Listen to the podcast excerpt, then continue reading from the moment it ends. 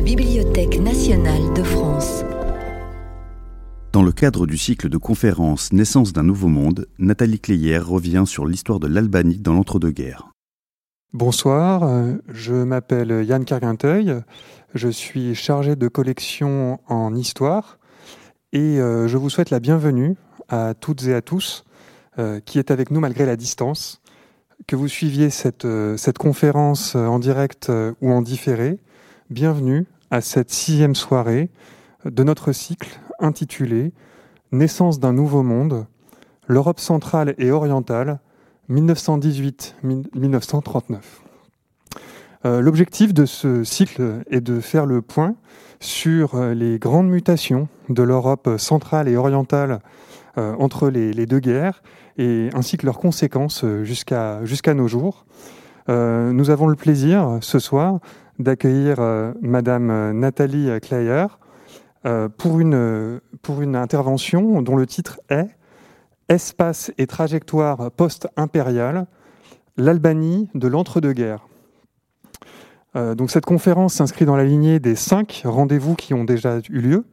le, Antoine Marès nous a proposé en leçon introductive un tableau des grands enjeux de cette zone géographique puis nous avons traité euh, la question des, règlements et traités de paix euh, après la Première Guerre, puis du communisme, du populisme, et enfin la situation de la communauté juive à Vienne après 1918. Nous continuons donc ce soir avec l'histoire de, l'Albanie, pays souvent méconnu, dont va nous parler Madame, Kleyer. vous êtes historienne, euh, directrice d'études à l'EHESS et directrice de recherche au CNRS. Euh, euh, vos travaux portent sur de, larges horizons de, recherche.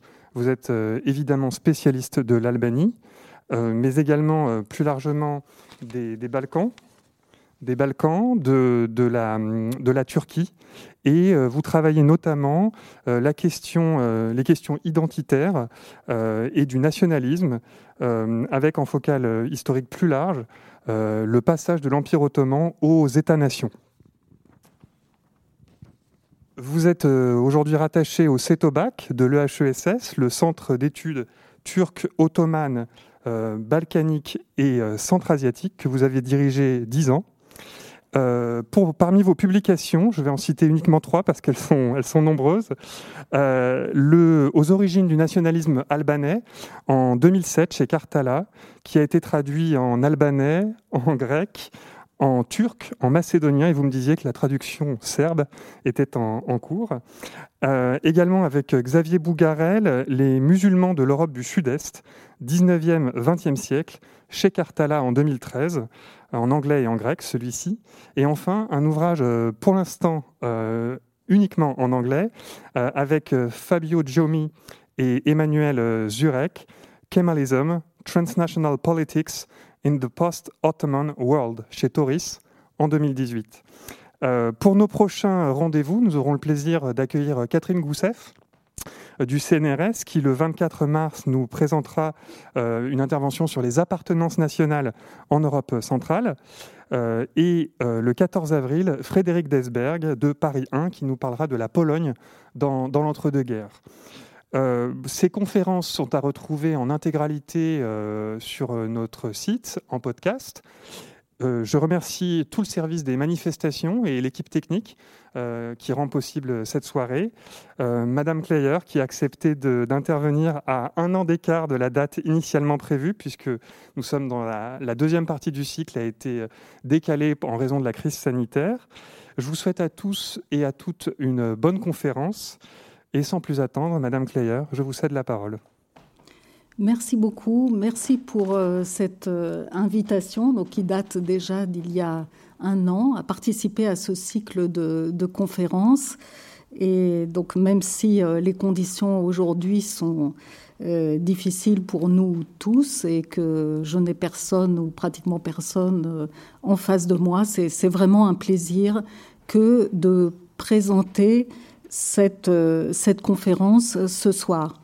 Donc dans euh, le, cadre de ce cycle sur les nouveaux équilibres à l'issue de la Première Guerre mondiale en Europe centrale et orientale, je voudrais présenter le, cas albanais et montrer qu'il peut nous dire des choses plus largement sur les transformations politiques et sociales dans le sud-est européen à cette époque.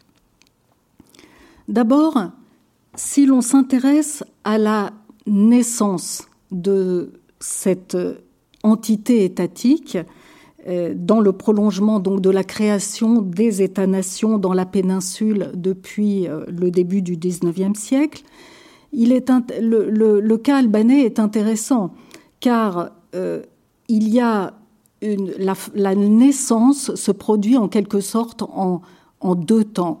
Une, une, première phase en 1912-1913, quand, à l'issue de la première guerre balkanique, le, les, grandes puissances euh, décident de reconnaître une. Euh, alors là, je ne sais pas si vous verrez euh, la souris ici. Je vous montre donc ce territoire qui est reconnu comme une principauté indépendante sous la garantie des grandes puissances. Et ensuite, c'est en 1913 que, la reconnaissance est, officielle, mais en réalité, pendant la Première Guerre mondiale, le territoire est immédiatement euh, occupé par diverses troupes, soit balkaniques, soit par la suite des grandes puissances, l'Italie, euh, la France euh, et l'Autriche-Hongrie notamment. or, après cette, la, fin du premier conflit mondial, on a un essai de, lors des discussions euh, de paix euh, de euh, nouvelles reconnaissances de cet État, d'abord comme une, une sorte de, protectorat italien, et puis à partir de 1920, à nouveau la reconnaissance d'une indépendance.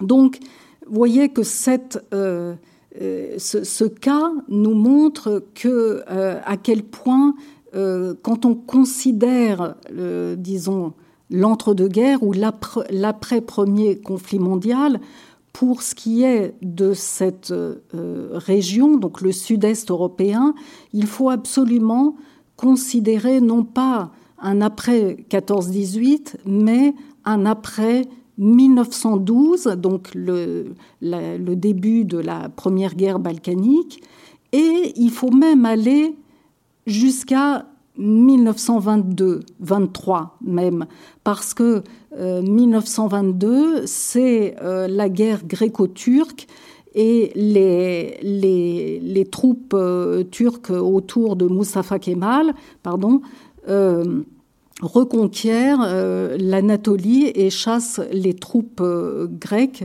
euh, qui occupaient un certain nombre de territoires.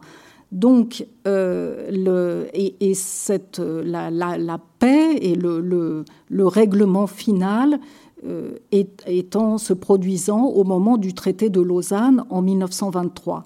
Et pour ce qui est du territoire albanais, même, il y a encore en 1925, par exemple, des, euh, pourparlers euh, entre les, le gouvernement albanais et le gouvernement grec pour la reconnaissance définitive euh, des frontières, donc des frontières qui restent d'une certaine façon contestées. Donc le nouvel ordre euh, ce, n'est pas le nouvel ordre, disons, de l'après 14-18, c'est le nouvel ordre de l'après 1912, 1922, voire 23. Euh, donc, euh, le temps, vous voyez que le temps à prendre en compte est assez différent. L'espace, quel est l'espace que nous devons prendre en compte pour donc considérer euh, la naissance puis la renaissance de cette entité étatique qui se trouve euh, sur cette frange euh, occidentale de la péninsule balkanique. Alors, on pourrait penser, enfin, où souvent on présente cette formation étatique comme le résultat de processus sociaux et politiques propres à ce territoire.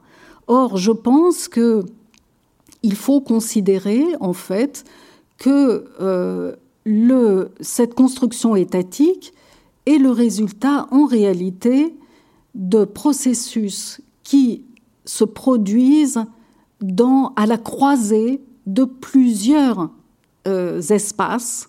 Alors, qui sont ces espaces euh, que j'ai indiqués ici en rouge maintenant? Et donc, en espérant que vous voyez le petit euh, curseur de, la souris. Donc, on a d'abord l'espace ottoman, hein, qui, englobe, euh, là je l'ai représenté comme l'espace euh, ottoman de la fin du 19e, début du 20e, donc qui n'englobe alors plus qu'une partie du sud de la péninsule balkanique mais encore l'Anatolie, les provinces arabes. Et bien, donc, il faut d'abord considérer euh, les territoires euh, albanais faisant, étant intégrés à cet empire ottoman euh, depuis déjà le, selon, les régions le, le, le 14e, 15e siècle. donc, il est évident que cette ce processus de construction étatique euh, qui a lieu à partir, disons, de, du début du XIXe siècle ou du milieu du XIXe siècle, il est d'abord le résultat de processus d'autonomisation euh, de territoires balkaniques, euh, de territoires ottomans balkaniques, euh, qui, se, qui se produisent. Il est le résultat de processus politiques, de rapports de force politiques au sein de l'Empire. Ensuite, on a un autre espace qui est très important, qui est bien sûr l'espace balkanique lui-même. Donc vous voyez qui va plus au sud et plus au nord, mais qui se restreint à la, à la péninsule.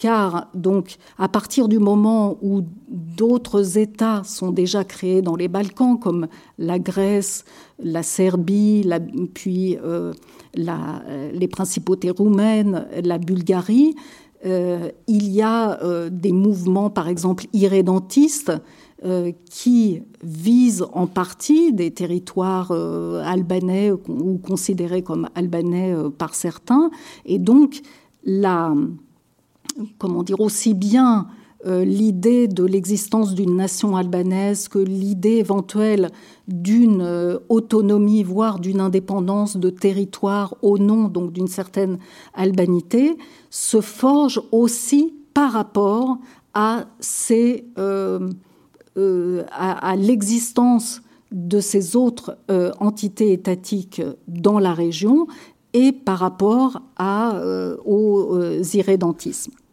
mais euh, ou par rapport aux politiques, euh, plus généralement aux politiques euh, de ces États qui peuvent parfois, par exemple, au XIXe siècle, en, Grèce, il y a aussi une idée de, créer un royaume bicéphale, gréco-albanais, et donc certains Albanais y adhèrent, etc. Donc voilà, là on est dans cet espace sociopolitique euh, balkanique qui travaille donc euh, euh, les, les, les, sociétés de ces régions.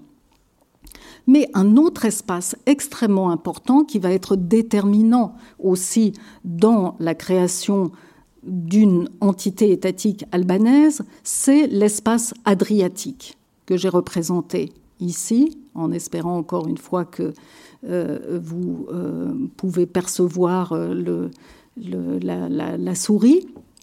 Donc, l'espace adriatique est très important. Pourquoi? Dans la, dans la création d'une entité étatique albanaise Il est important parce que donc c'est la, la, question. Bon, il y a énormément d'abord euh, comme vous le voyez, euh, le territoire albanais tel qu'il est créé, c'est un territoire qui est le long des côtes adriatiques et, ioniennes, pour être plus, plus précise d'ailleurs. et euh, donc il y a nécessairement depuis euh, toujours des euh, relations économiques avec l'autre côté de l'Adriatique, donc le sud de la péninsule italienne. Mais et, vous voyez le, détroit de, d'Otrante là est une, une enfin, se trouve à un côté albanais et un côté italien. Et donc, pour contrôler le, la navigation et le, commerce dans la Triatique, il faut pouvoir contrôler euh, aussi ses côtes. Donc, euh, il y a deux puissances. Euh, L'Autriche-Hongrie, hein, puisqu'on parle de, la fin du 19e, donc, ou alors l'Autriche avant les années 1860, puis l'Autriche-Hongrie, et l'Italie, qui cherche à contrôler euh, l'Adriatique et pour ça à contrôler euh, des territoires qui sont les territoires albanais. J'ai perdu ma souris, voilà. Donc, vous voyez, donc un des enjeux euh, du contrôle de ces territoires ou d'une partie des territoires albanais, c'est le contrôle de l'Adriatique. Et on voit de fait euh, à partir de la fin du XIXe siècle surtout, que euh, les euh, gouvernements austro-hongrois et italiens contribuent énormément au développement d'une identité nationale albanaise, du commerce dans ces régions, etc. Et en 1912-1913, justement, euh, ce sont parmi les grandes puissances, l'Italie et l'Autriche-Hongrie, qui euh, poussent à la reconnaissance d'une principauté qui, en fait, doit d'abord aussi bloquer l'accès euh, de l'Adriatique à la Serbie. Donc, la création, vous voyez, d'une autonomie, voire d'une indépendance de ce territoire dépend énormément de cet espace adriatique. Euh, il y a également, il ne faut pas oublier l'espace européen, un espace que j'ai représenté ici, euh, car euh, plus largement, et d'ailleurs là en 1913, les autres grandes puissances aussi interviennent dans ces questions, comme la France, l'Angleterre, la Russie. et il y a d'autres éléments aussi plus culturels, par exemple le fait que le français euh, soit euh, la langue internationale à l'époque et que la culture française euh, donc soit aussi euh, euh, la culture dans, laquelle des élites qui sont aussi des élites ottomanes, mais donc sont, sont, également formées comme les autres élites ottomanes, donc fait que ces régions appartiennent aussi à un espace européen.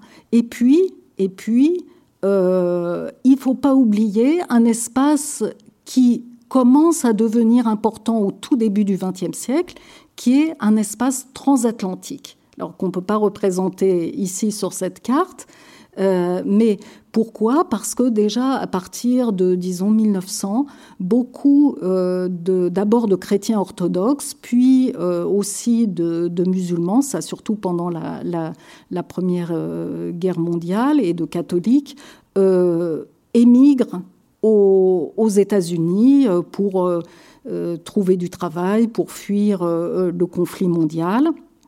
Et puis ensuite, l'inscription dans l'espace transatlantique est liée aussi au poids de, du, de, des États-Unis, du président Wilson, dans le règlement de la, euh, Première Guerre mondiale. Euh, et d'ailleurs, petite anecdote, euh, au, début des années 1920, euh, donc d'une part, enfin, sur la scène politique albanaise, et puis euh, dans le premier parlement, il y aura des représentants d'ailleurs de la diaspora albanaise aux États-Unis euh, officiellement. donc la diaspora est officiellement représentée politiquement, premièrement, et deuxièmement, c'est là l'anecdote surtout, le, le, gouvernement au départ voulait donner à un port euh, qui se trouve dans le nord euh, du pays, Shenyin, le nom de Wilson. Donc pour, euh, pour remercier le président pour ses principes de, des, territoires au, au, peuple, etc., et donc qui, qui aurait permis l'indépendance de l'Albanie. Donc, euh, voyez que la création de cette, euh, entité euh, étatique est, à mon avis, à considérer donc à la croisée de ces espaces multiples. Alors, j'en viens maintenant à la période des années 20 et 30. Donc, souvent, quand on parle de l'Albanie de, l'entre-deux-guerres, avec tout le problème qu'il y a à parler d'entre-deux-guerres, puisque c'est un peu téléologique, puisque ça suppose qu'on sait déjà qu'il y aura le second conflit mondial. Enfin bon, disons, par euh, souci de, simplification, utilisons ce soir le terme euh, si l'on veut.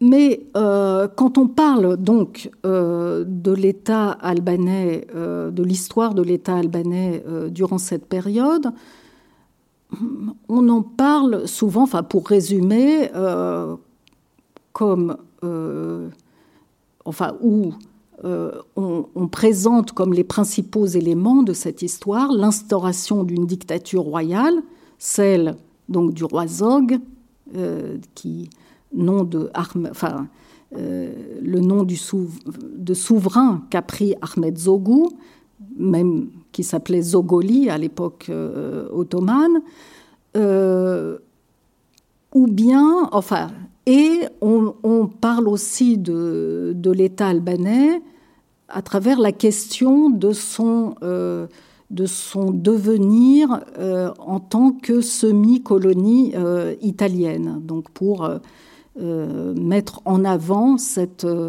emprise de plus en plus grande euh, de l'Italie, qui donc avait dû renoncer au début des années 20 au protectorat qu'elle aurait voulu avoir sur, sur le pays, mais avec les problèmes internes même de, l'Italie au moment de la, de la montée du, au tout début de, l'arrivée au pouvoir de, Mussolini.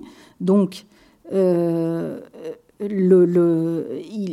par la suite, dans les années 20, effectivement, des euh, accords sont euh, noués entre les deux pays et cette emprise, surtout économique va être, et financière, va être de plus en plus importante.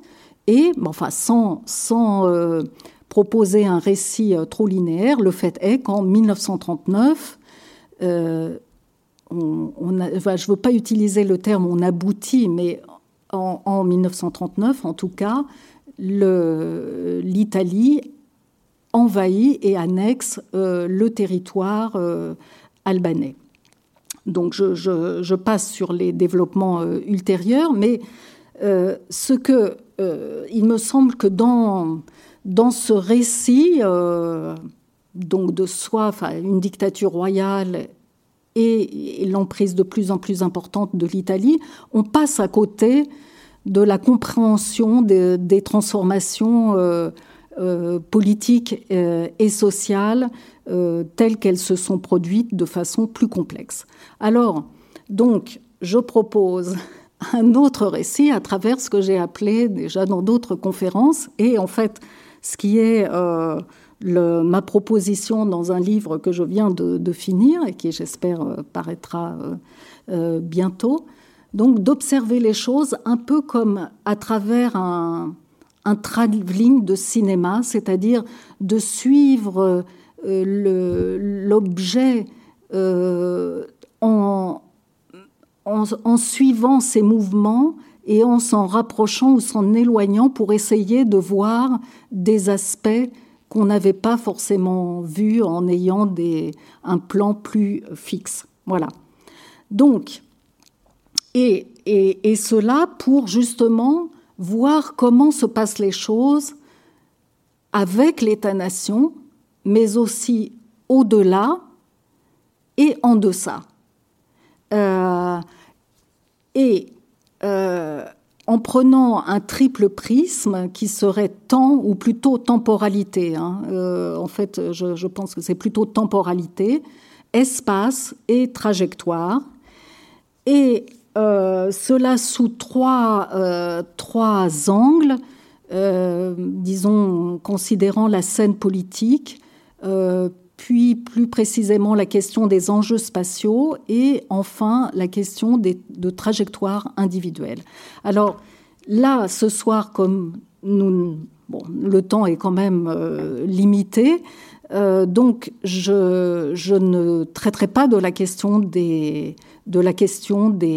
enjeux euh, spatiaux et je vous montrerai comment euh, donc j'ai essayé d'examiner la question du et des politiques et euh, euh, comment l'approche par les trajectoires individuelles aussi nous permet de voir les choses un peu autrement. Alors pour ce qui est de la sphère politique, d'abord, je, je me suis intéressée à la question des mobilisations. Euh, et en particulier, euh, j'ai remarqué que, euh, surtout au, début, donc après il y a une dictature, donc de toute façon il n'y a pas de vrai réellement de partis politiques, de vrais partis politiques qui sont créés en Albanie pendant cette période. mais il y a des mobilisations sous forme associative, sous forme de groupes parlementaires et très important en fait, des mobilisations secrètes. Et là, en fait, euh, il s'agit d'une matrice, enfin de l'utilisation d'une d'une matrice qui s'est forgée dans les dernières années de l'époque ottomane autour de la question macédonienne. Donc dans l'Empire ottoman, mais dans la partie balkanique. Euh, et euh, les, les, des associations macédoniennes, grecques, euh, serbes, et puis même après, par la suite, le, les, jeunes Turcs se sont aussi euh, ont, copié ce genre de, de mobilisation qui elles-mêmes, en fait, avaient pris pour modèle, par exemple, des des, mobilisations euh, secrètes euh, de type Carbonari d'un côté, euh, de type Narodnika de l'autre, donc russe, italienne, etc. Donc il y a des circulations de modèles, mais là, en fait, ce, modèle de, mobilisation secrète, c'était vraiment les acteurs balkaniques euh, au sens large, euh, ottoman balkanique s'en était euh, emparé pour donc la question de, régler la question macédonienne et puis par la suite dans le jeu politique ottoman. Et c'est à ce moment-là d'ailleurs aussi que des, des Albanais,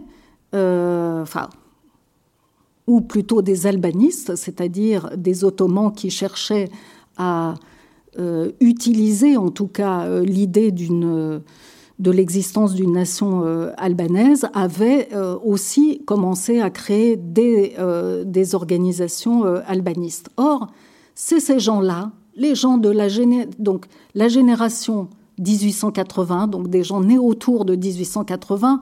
Donc vous voyez qui ça veut dire qui euh, ont 28 ans en 1908, au moment de la révolution jeune turque, ont 32 ans au moment de la, de la, euh, de la déclaration de l'indépendance albanaise en, en, novembre 1912, euh, et qui, donc en 1920, ont 40 ans. si je me trompe pas, oui, c'est ça.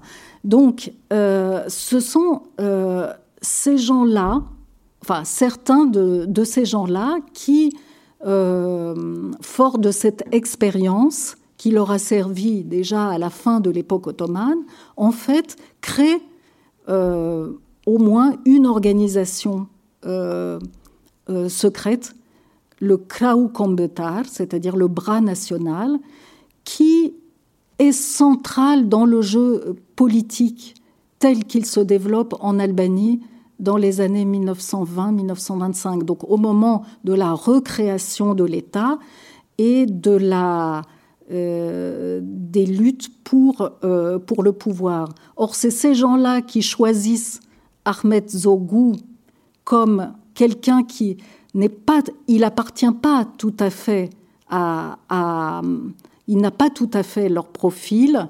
Il est d'ailleurs plus jeune, mais lui, il dispose de, euh, de comme il est le fils d'un chef euh, local, euh, il dispose d'une capacité de mobilisation d'hommes en armes, etc. Donc c'est une espèce de... Et, lui, Zog, est suffisamment intelligent pour s'associer à ces...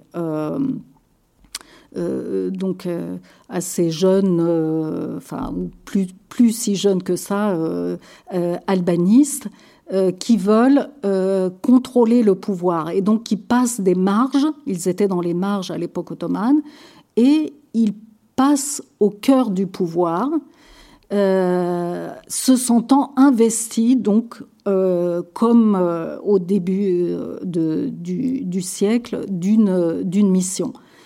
Euh, et en fait, donc, euh, cette, euh, cette matrice, ce modèle de, mobilisation secrète, il va, on le retrouve ailleurs, on le retrouve dans un, et avec la même génération, on le retrouve avec un groupe qui s'appelle Bessa, le, pacte, et qui va être proche de, de Zog pendant les années 20 et, et 30 euh, et euh, être semi, hein, parfois quand je dis secrète, parfois c'est semi-secret parce qu'il peut y avoir des...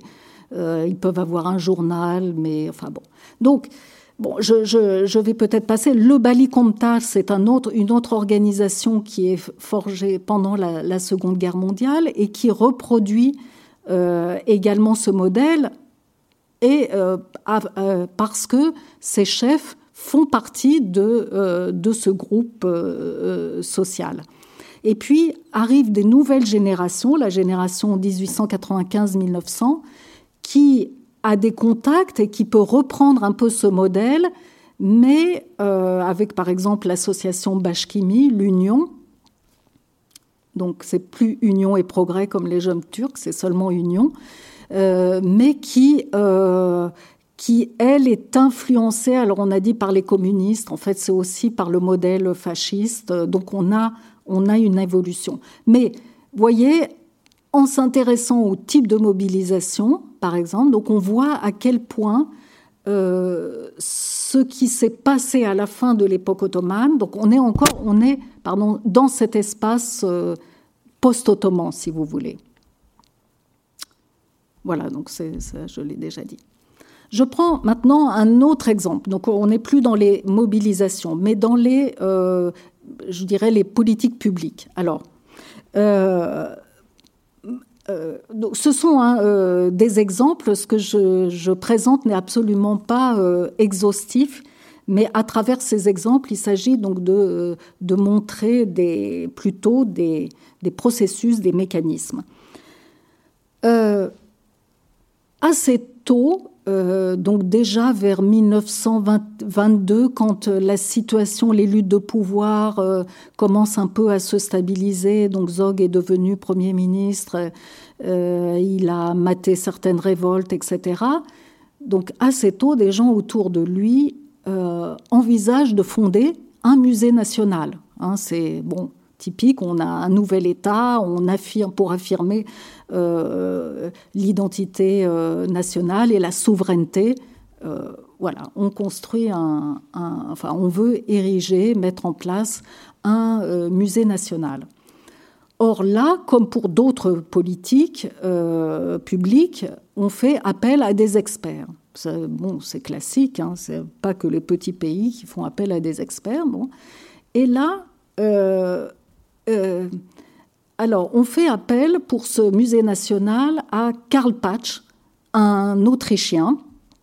Euh, et c'est, en fait, on sait que c'est le, le, secrétaire général du ministère de l'Instruction, un certain Karl Gourakuchi, un catholique du nord de l'Albanie, né en 1895. Donc, vous voyez, euh, pas la génération des mobilisations secrètes, mais la plus jeune, euh, qui a fait ses études en fait euh, dans l'Empire austro-hongrois et qui fait, et là donc on, voit bien que cet espace, comme l'espace balkanique en général, était aussi bien entre les empires, donc ottomans et euh, austro-hongrois.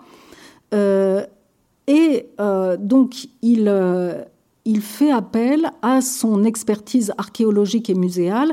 Karl Patch est quelqu'un qui a fait des des prospections archéologiques euh, à l'époque ottomane. Il a, euh, et il a par exemple publié en 1904 un, livre important qui s'appelle Le Sanjak de, de, Berat, donc la province de Berat en Albanie centrale. Et bon, il a aussi pendant l'occupation euh, austro-hongroise, avec d'autres archéologues, il a il a travaillé sur l'Albanie, mais surtout aussi, et ce qui est intéressant dans son expérience, c'est qu'il a euh, été l'instigateur du, enfin, ou le, concepteur du musée euh, de Sarajevo.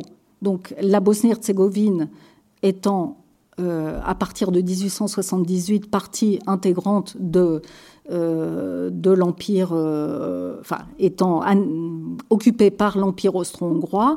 Donc les Austro-hongrois avaient là développé aussi un certain nombre de choses, donc y compris l'édification d'un musée, le Landesmuseum.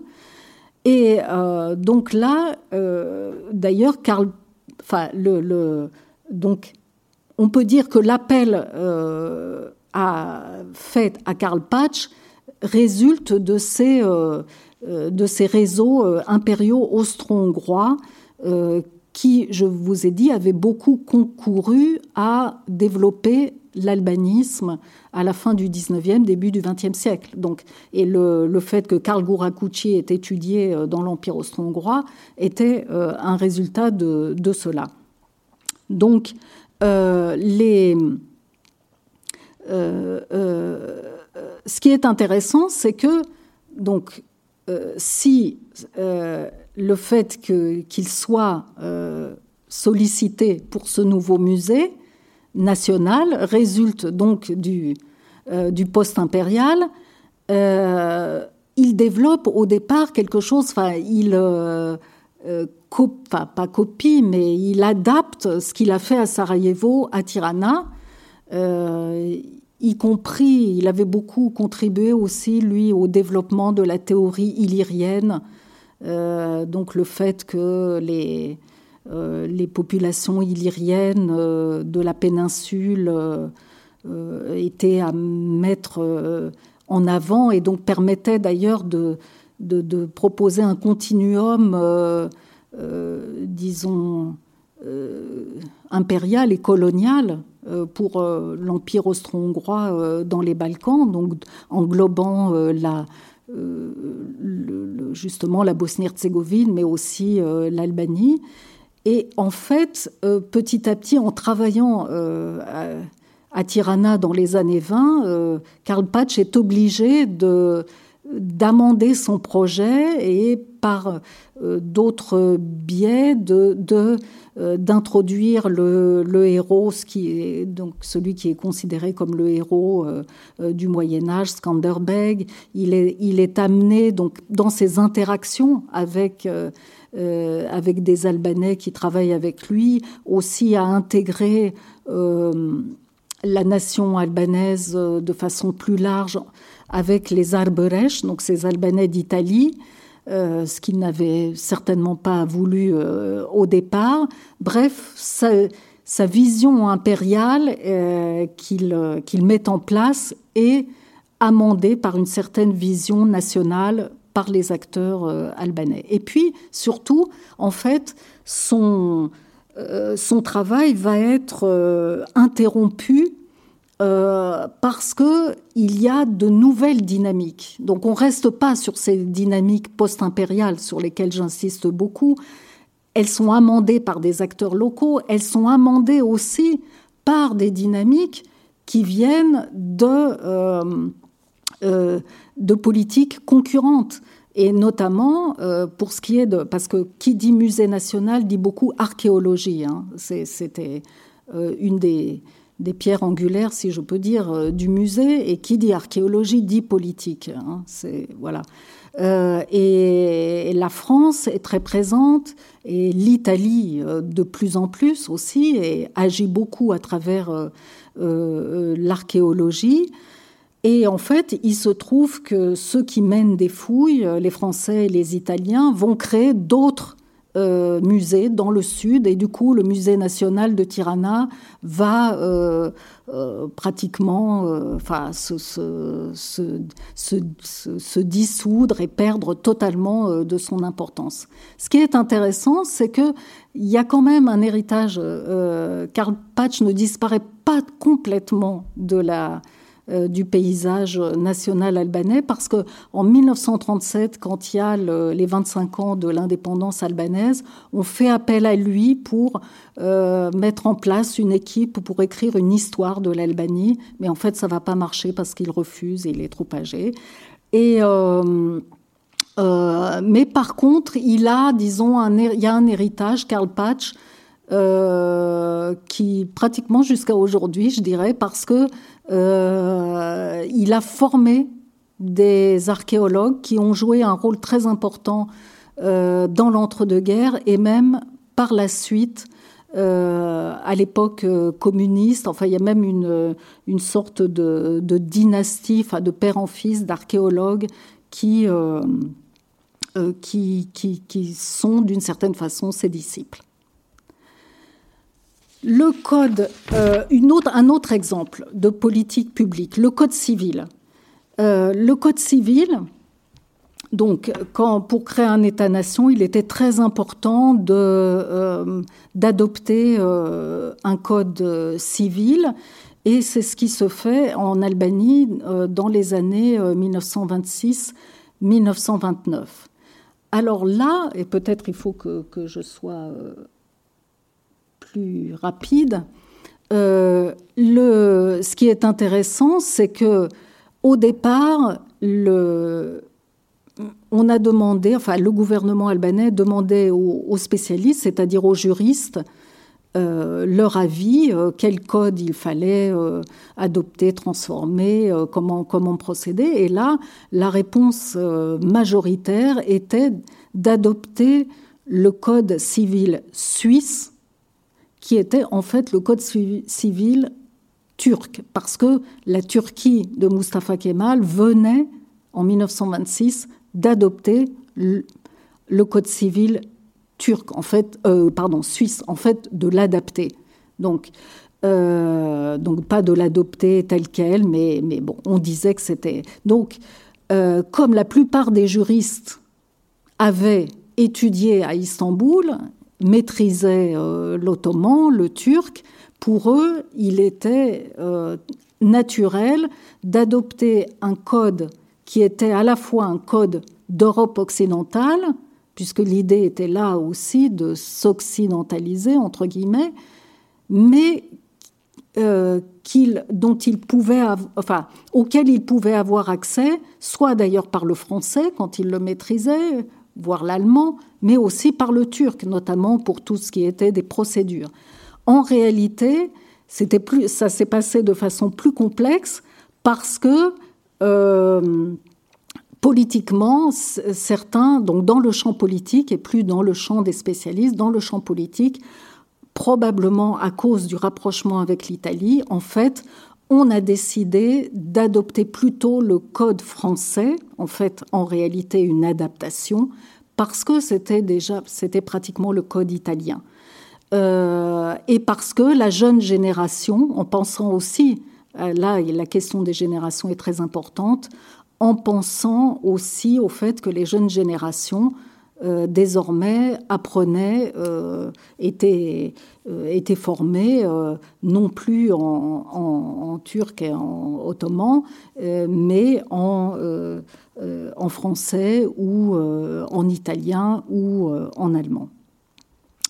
et donc, même si dans une troisième phase, finalement, au moment où en 1929, quand le code est adopté, ce qu'il ressort, c'est que le code est la, euh, le résultat de, la volonté de Zog. Enfin, et donc là, on est plutôt dans un, processus de légitimation euh, politique, enfin du, euh, du, pouvoir politique. Et là, ce qui est intéressant, c'est qu'on revient à la, Turquie, puisque ce, cette fabrication du, du, zogisme se fait beaucoup par mimétisme par rapport à l'affirmation du kémalisme en, en Turquie. Euh, une dernière, euh, un dernier élément en ce qui concerne les politiques publiques qui est, qui est important, euh, c'est la question des, de la religion et de, l'école. en fait, là, je, je, voudrais dire que le, donc, l'Albanie est un État quand il est créé au, début donc du XXe siècle, où il y a à peu près 70% de musulmans, donc ce qui en fait à l'époque le premier et jusqu'à donc très récemment le, premier et le seul État européen à majorité euh, musulmane. Donc avec 20% à peu près de chrétiens orthodoxes et 10% de chrétiens catholiques. Bon.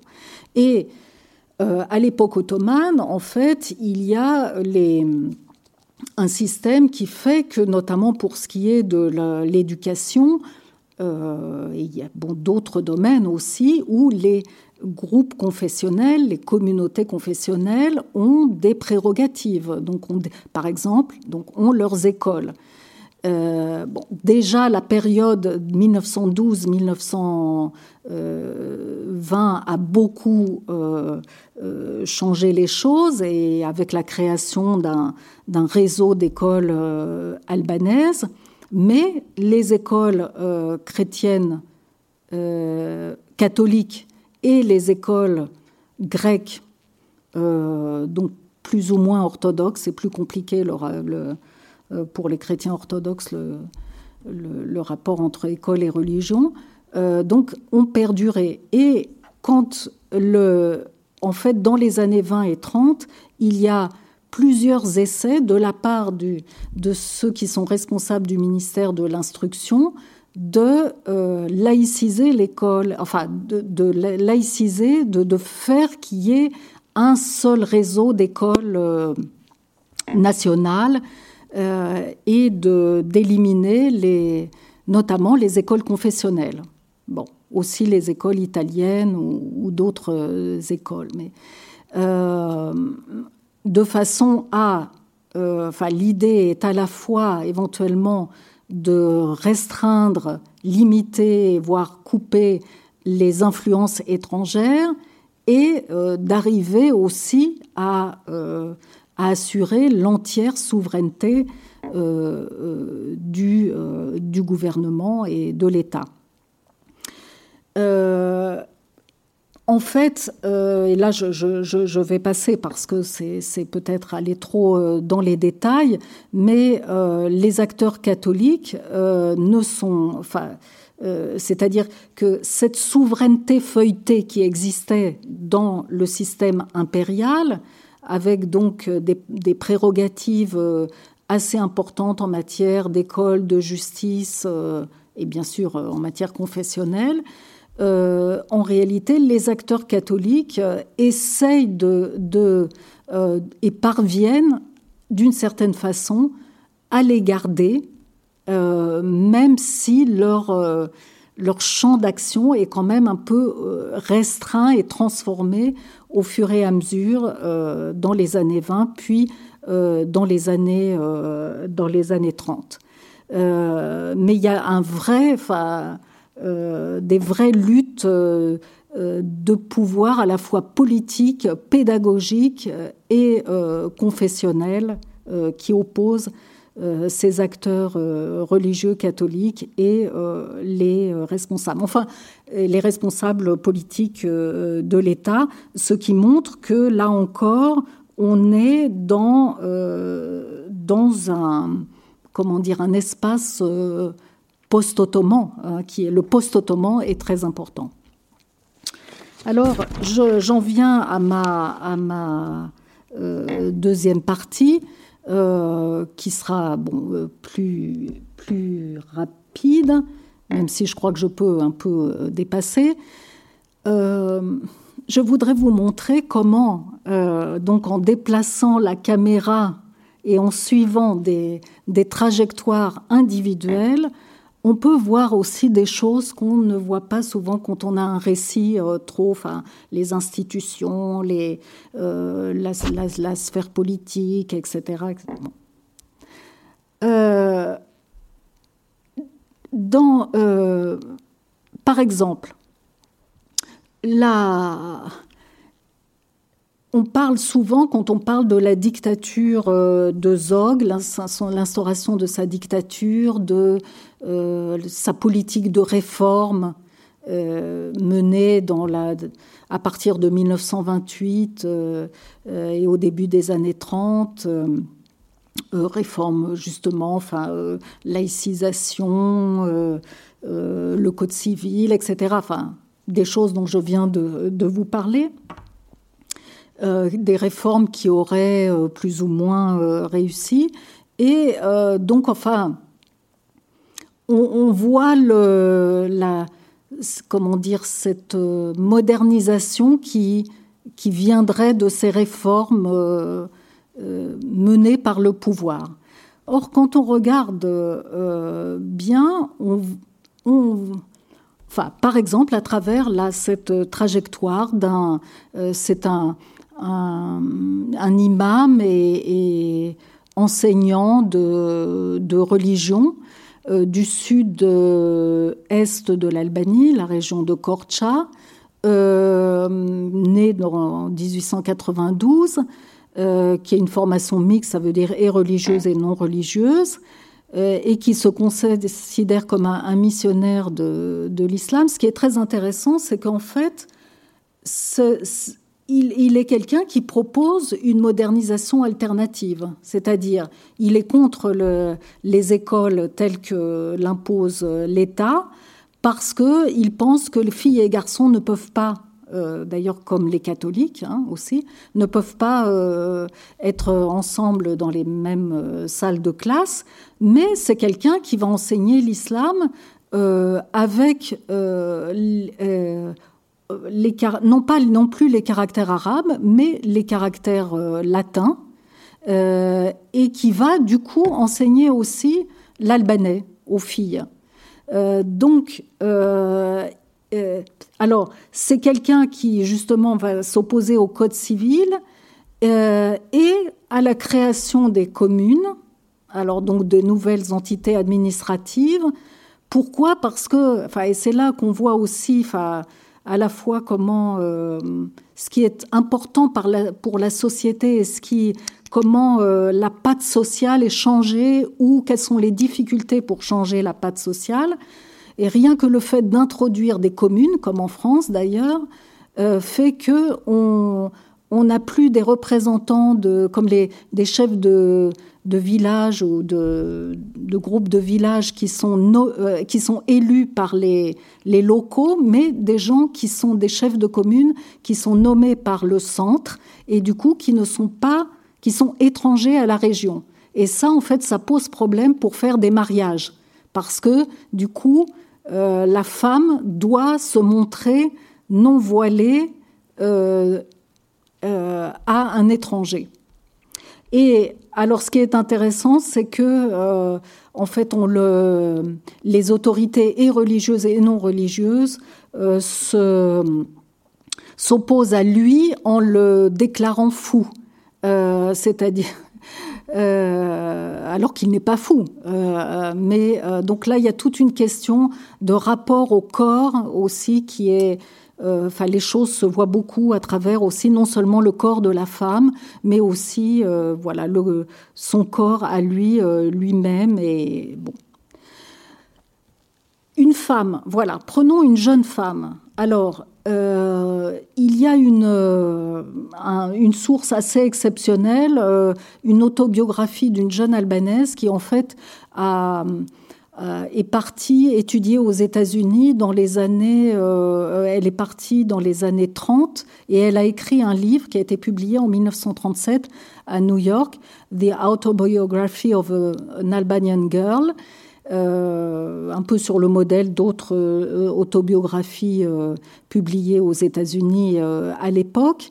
Et cette jeune femme était originaire, donc elle, née en 1915, donc plus jeune, issue de, cette classe moyenne musulmane du sud du pays, qui était, en fait, qui a cette, cette classe moyenne musulmane du sud du pays a formé en fait le, le gros contingent des, des, fonctionnaires euh, euh, du nouvel État et, c'est eux qui ont, euh, qui ont fait marcher cet État et ont voulu le transformer. Or là, donc, on a une, une jeune femme issue d'une telle famille et son autobiographie montre à quel point euh, en même temps, elle, elle décrit un, régime de genre, donc des rapports de genre entre hommes et, femmes très, enfin, qu'elle qualifie de traditionnels, où les hommes sont privilégiés, etc.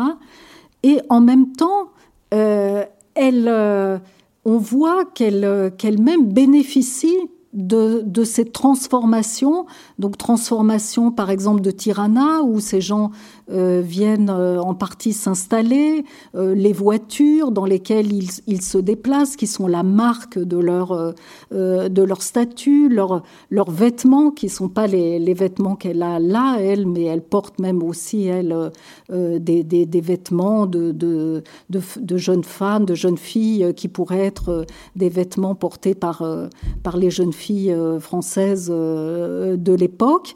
Mais en même temps, quand elle a 13 ou 14 ans, euh, tout d'un coup, elle doit porter le voile, ou en tout cas porter le voile quand elle, est, quand elle retourne dans la petite ville ou le, ou le village euh, d'origine, euh, quand elle est dans la famille, mais pas à Tirana, par exemple, pas dans la nouvelle capitale. Donc, elle est euh, euh, et puis même, euh, alors qu'elle veut continuer à étudier, au départ son père ne, ne veut pas, enfin c'est très difficile, finalement elle y arrive, et elle étudie dans une école dirigée par des, par des Américains, ce qui lui permettra par la suite donc de partir aux États-Unis.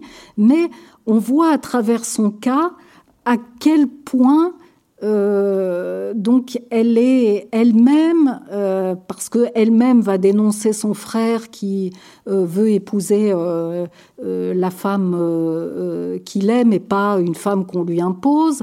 elle-même, elle, elle, va apprendre à, à, tenir la maison comme il faut, etc.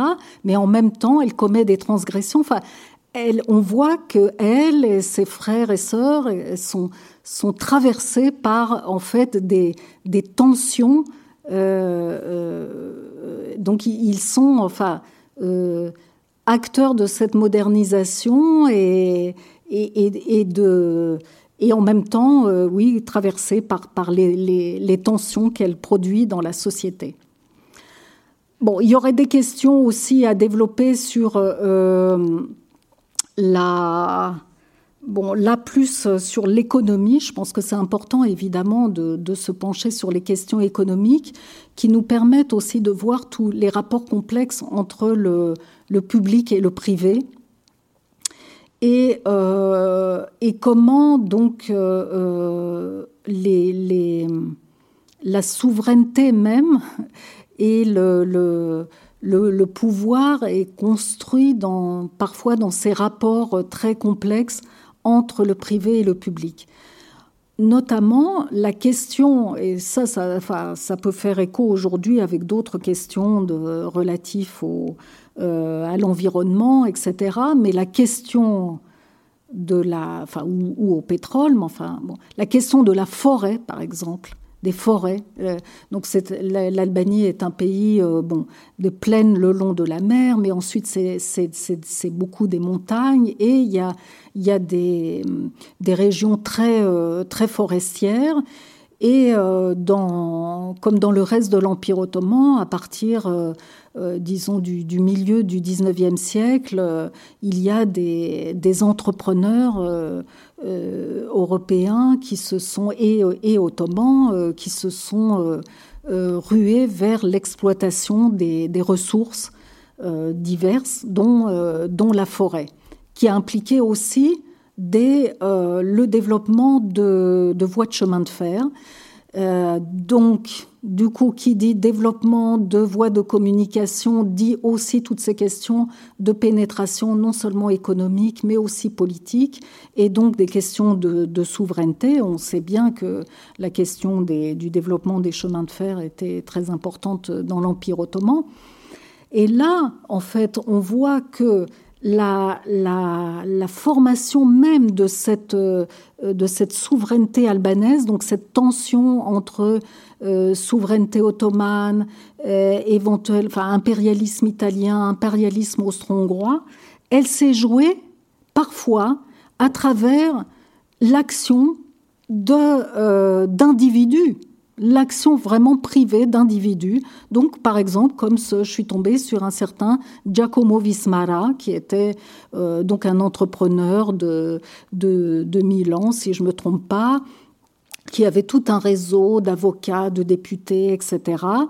Euh, et, qui avait fini aussi par avoir des, dans ces réseaux des gens très, donc y compris le, le, ministre des Affaires étrangères euh, San Giuliano, euh, qui a été ministre entre 1910 et 1914, et qui s'est énormément appuyé sur ce Giacomo Vismara et ses affaires de forêt pour développer l'influence italienne face aux Austro-Hongrois. Donc ça, on, est retourné un peu avant euh, la création euh, euh, de, l'Italie, mais c'est vraiment quelqu'un qui aussi, pendant cette période charnière entre 1912 et 1920, a joué un rôle très important. et en fait, l'affaire de ces concessions est réapparue au moment de, euh, de, la, euh, de, la reconnaissance euh, donc de, de l'État albanais dans les, au début des années 20. Et ce qui est. donc, lui, on le retrouve jusque dans les années 30. il, il, enfin, il essaye de, de continuer à défendre ses intérêts privés, mais en fait, le ministère des Affaires étrangères italien est déjà passer, lui, à d'autres choses, et notamment, en fait, et là, euh, c'est quelque chose qui, euh, euh, qui, est, qui, est, très important, c'est que le, la montée en puissance de Zog, d'Ahmed Zogou, au début des années 20, comme acteur sur la scène politique albanaise, en fait, euh, c'est fait aussi à la faveur de, euh, de ses intérêts privés avec les Italiens, euh, c'est-à-dire que l'exploitation des forêts, cette fois-ci, donc pas de la Mirdita, mais de sa région à lui, le Mat, a été à la fois un, comment dire, un enjeu et un prétexte c'est-à-dire que les Italiens aussi ont fait croire que, à certains moments, euh, que c'était des, intérêts euh, euh, privés qui se jouaient, alors qu'en fait, c'était, ça allait bien au-delà et, c'était la, donc les relations italo-albanaises qui étaient en jeu. un autre exemple, c'est grâce à des mémoires d'un sous-préfet. Donc là, ce qui est intéressant, c'est qu'on descend au niveau de l'administration régional, local. un, sous-préfet, donc lui, né au, Kosovo les, donc en 1888.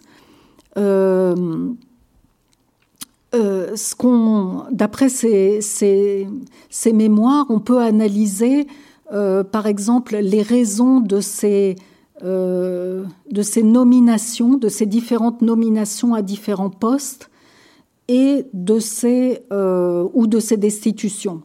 et là, ça permet d'analyser au plus près les phénomènes de népotisme donc, ça veut dire que là, on peut aller bien au-delà de la question de, la dictature de Zog. Zog euh, décide, élimine, donc il élimine aussi euh, euh, des opposants, ça, ça, ne fait pas de doute.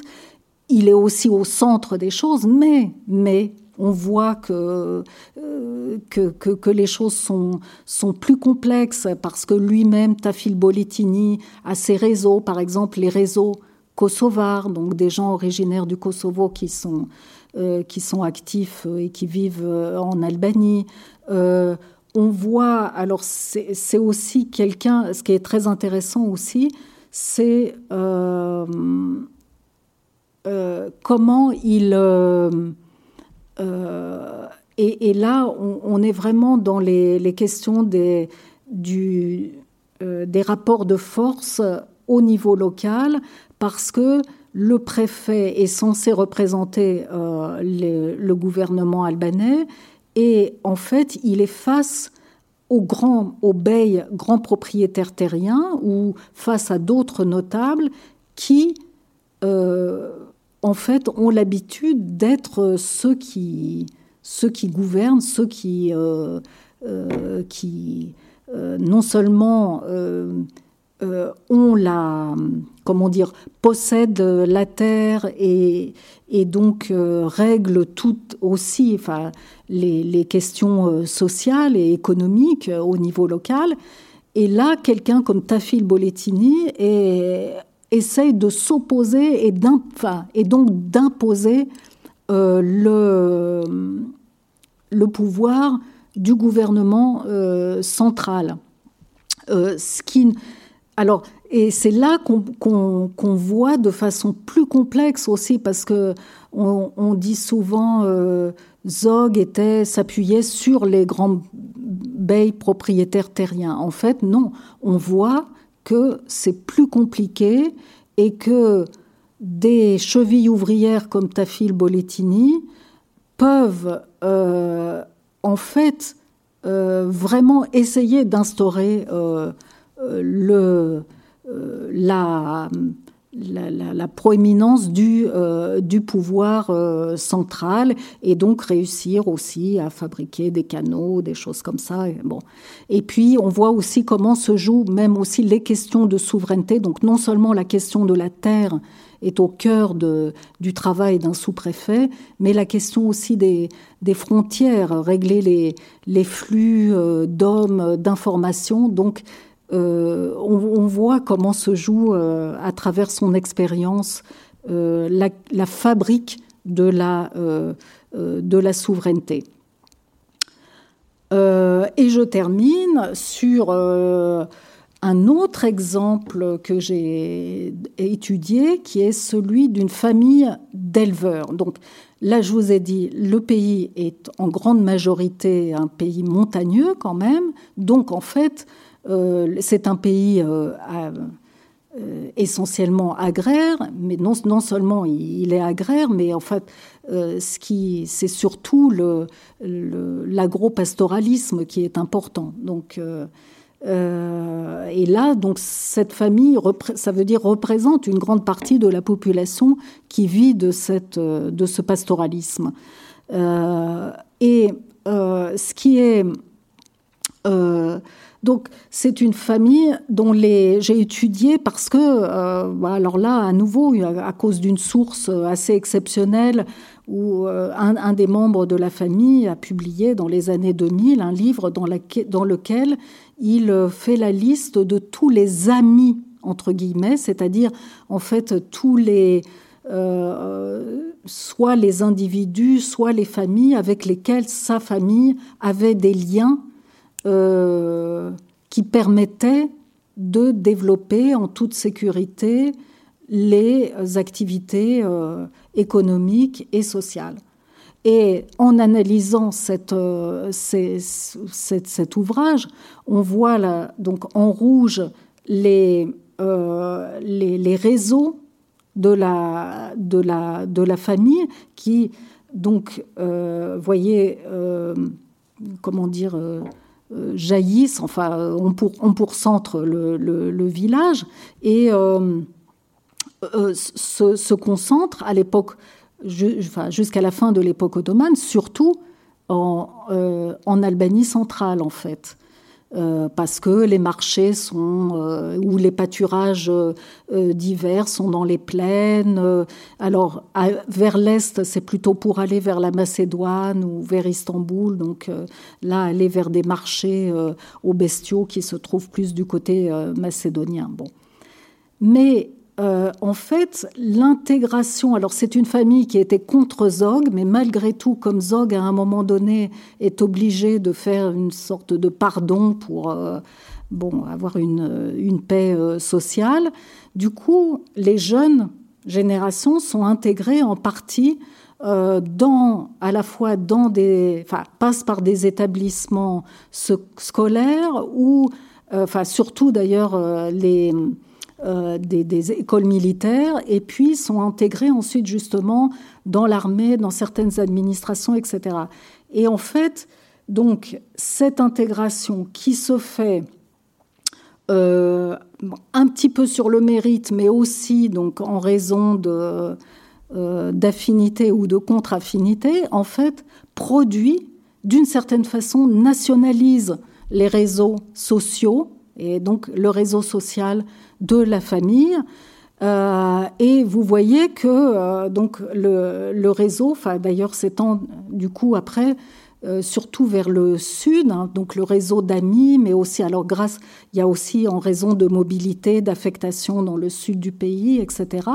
Et donc la transformation, ce qui est intéressant, c'est que ces réseaux sociaux donc, ne sont plus uniquement centrés sur les activités économiques, mais aussi donc sur des affinités euh, idéologiques, et notamment dans les écoles, euh, et même l'école militaire, c'est là que vont se développer, en fait, même si les écoles militaires d'ailleurs sont tenues par les Italiens, c'est aussi là où se développe le communisme. Euh, je rappelle, dans les années 30, hein, c'est quand même la jeunesse en Albanie comme ailleurs en Europe est beaucoup touchée, soit par le fascisme, soit par le euh, communisme. Et, euh, donc, voilà, on a, on a des régionalisations, nationalisations et aussi, d'une certaine façon, en partie, idéologisation des, euh, des réseaux sociaux. Euh, alors, je, je. Euh, enfin, on peut conclure sur cinq, comment dire, où il y a, disons, cinq dimensions à, à ma, ma, conclusion sur la reconfiguration des espaces-temps la question de la souveraineté, la question des modes de gouvernement, la question de la modernisation et la question de l'horizon des individus. Euh, je l'ai répété à plusieurs reprises, je crois que donc on ne peut pas comprendre les développements politiques et sociaux euh, dans l'Albanie de l'entre-deux-guerres sans euh, penser à, à, cette, à la réalité d'un espace post-ottoman aux dynamiques post-ottomane, euh, même si l'espace adriatique tel qu'il est reconfiguré, c'est plus l'espace de la, euh, des dissensions et de la compétition entre, euh, pour le contrôle de l'Adriatique entre l'Autriche, Hongrie et l'Italie, c'est désormais l'espace de l'expansion du néo-impérialisme italien. Donc c'est quelque chose de central dans les développements de l'Albanie, mais euh, l'espace euh, post-ottoman est extrêmement important. La souveraineté, la souveraineté, elle reste donc même si un, État euh, albanais, euh, une entité existe, cette souveraineté, elle reste très feuilletée. Euh, d'une part parce qu'il y a donc ces politiques italiennes, grecques, yougoslaves, etc., qui, et ces acteurs qui dépendent de ces politiques et qui font ces politiques qui sont très présents. Euh, mais euh, là, euh, je vous l'ai dit, la, les appartenances confessionnelles et régionales, que ce soit à travers donc le, pouvoir que, que continuent à vouloir exercer les, représentants, les chefs des groupes confessionnels ou les notables locaux comme les beys ou d'autres notables. donc euh, euh, tout cela fait que euh, la souveraineté reste très feuilletée. Les modes de gouvernement. Les modes de gouvernement, donc, on ne peut pas réduire la chose à, la, à une fabrique d'une dictature parce que donc il y a une multiplicité d'acteurs, on l'a vu, et les réseaux interpersonnels restent extrêmement forts et les intérêts privés se croisent énormément avec les intérêts publics. Les projets de modernisation, on l'a vu, euh, sont, multiples et émanent aussi de la société. Et enfin, euh, bah, les horizons des individus restent extrêmement euh, multipolaires entre Nejmiye, qui est entre le sud de l'Albanie, Tirana, une Europe un peu fantasmée, les États-Unis où elle va, l'imam qui lui a des contacts avec la, une société missionnaire indienne qui est présente en Europe des musulmans d'Australie, de, de, Yougoslavie euh, euh, et la Turquie, ou euh, le, le, préfet qui a des liens avec le Kosovo, etc. Enfin, je ne vais pas multiplier les exemples, ou ceux qui fabriquent le code civil, qui regardent du côté de la Turquie, mais aussi de la Suisse ou, de l'Italie. Donc, vous voyez que les ou les, chrétiens orthodoxes qui, euh, euh, qui regardent du côté de, la Grèce. Donc, euh, l'horizon est, absolument pas, enfin, évolue beaucoup, mais reste absolument multipolaire au-delà donc de la fabrique de l'État-nation. Merci beaucoup. Vous venez d'écouter un podcast de la Bibliothèque nationale de France. Retrouvez les conférences, rencontres et créations de la BNF sur toutes les plateformes de podcast ainsi que sur le site bnf.fr.